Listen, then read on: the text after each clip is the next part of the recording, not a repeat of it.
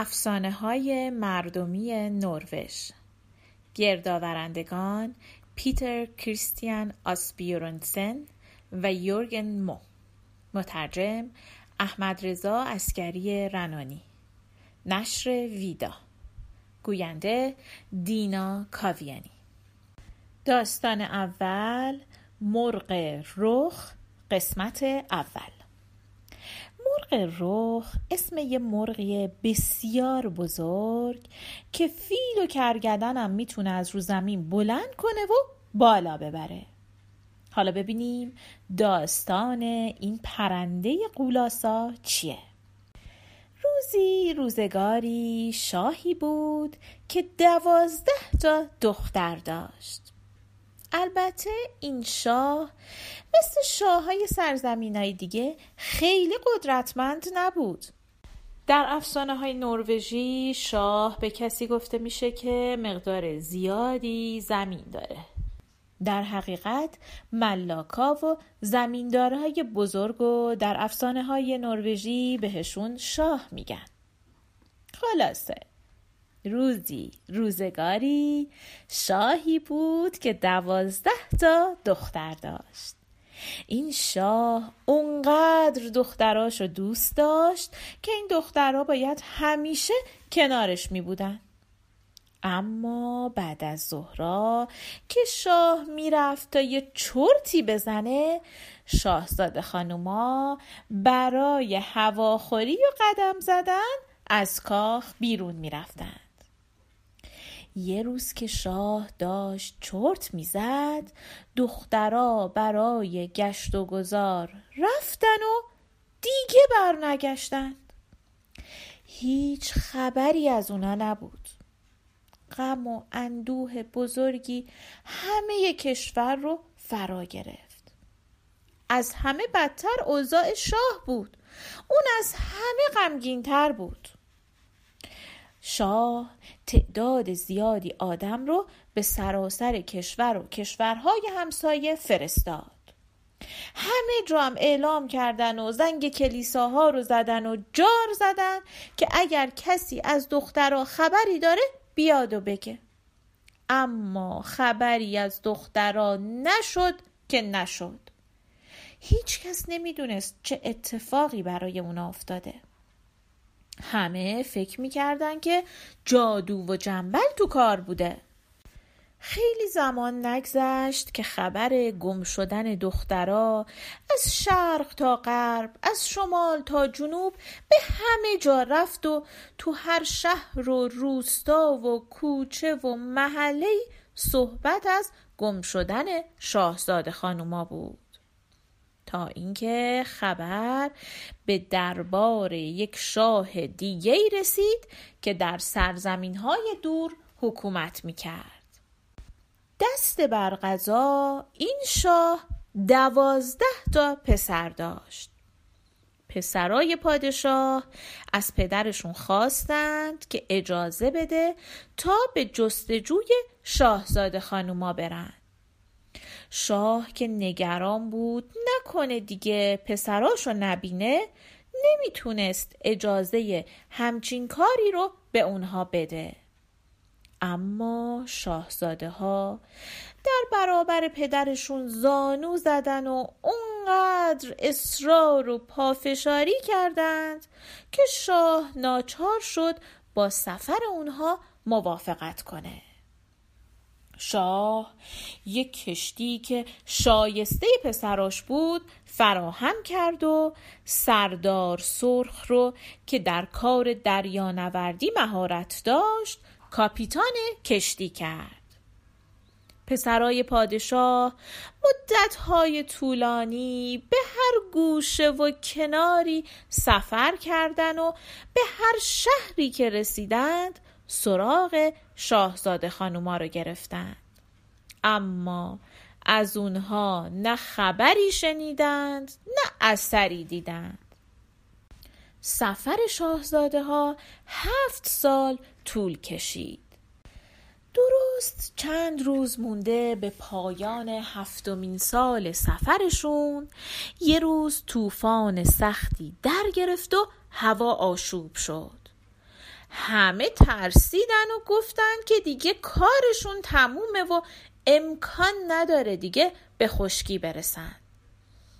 در تمام مدتی که طوفان ادامه داشت، اونها چنان سرگرم هدایت کشتی بودن که خواب به چشماشون نیومد.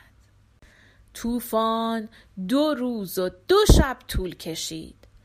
روز سوم یک دفعه دریا آروم آروم شد.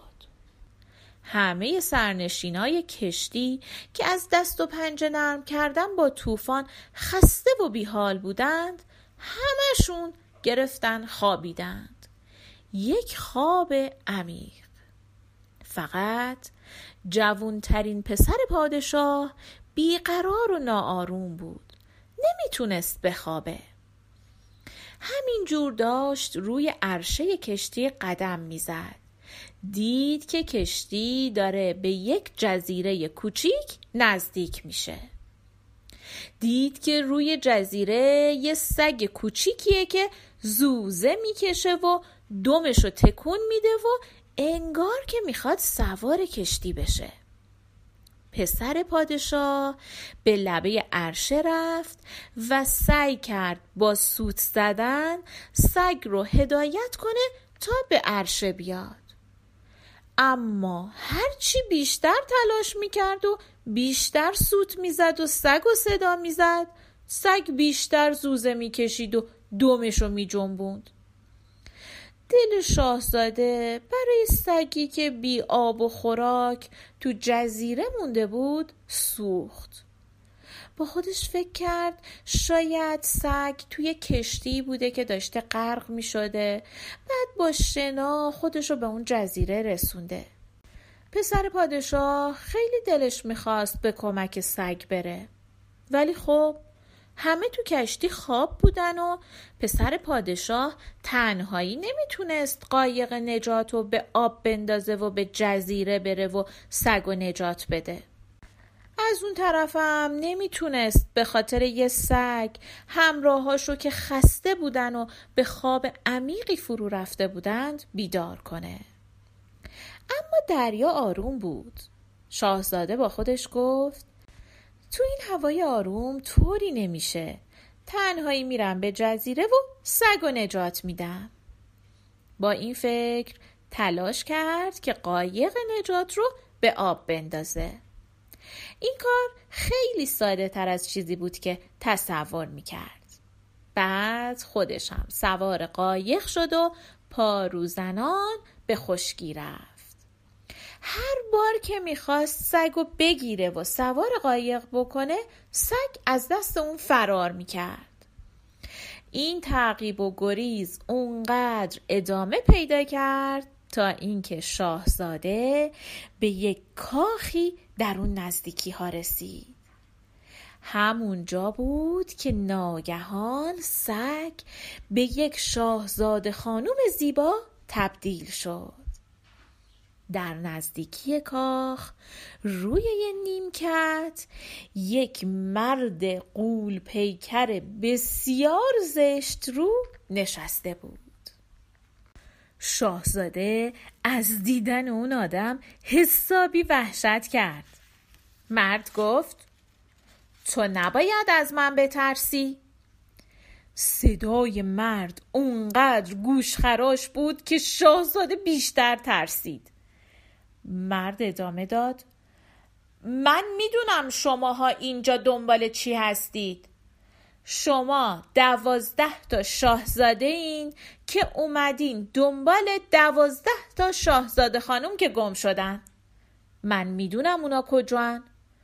اونا پیش فرمان روای من روی دوازده تا صندلی نشستن و دارن موهای اونو شونه میزنن. برای اینکه فرمان روای من دوازده تا سر داره. شما هم تا حالا هفت سال کشتیرانی کردید. هفت سال دیگه هم باید روی آب باشید تا شاهزاده خانوما رو پیدا کنید. اگه دلت بخواد میتونی اینجا بمونی و با دختر من ازدواج کنی. اما قبل از اون باید فرمان روای ما رو که خیلی به ما ظلم میکنه و هممونم از دستش خسته شدیم بکشی. حالا این شمشیر رو بردار و بچرخون.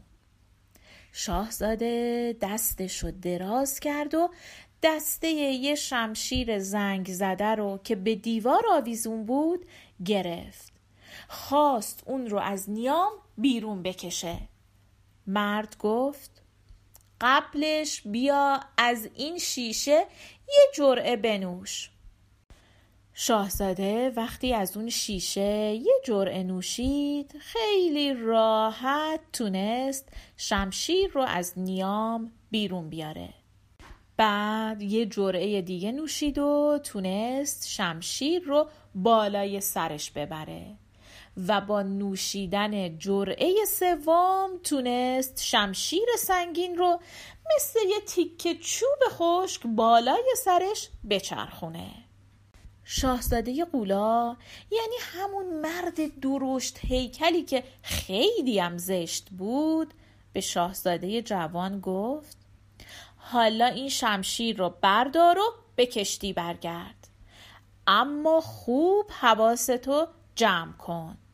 شمشیر رو باید در اتاقکی که توش میخوابی پنهان کنی، مبادا چشم سردار سرخ به اون بیفته، چون اگه سردار سرخ این شمشیر رو ببینه از تو متنفر میشه و تو رو میکشه.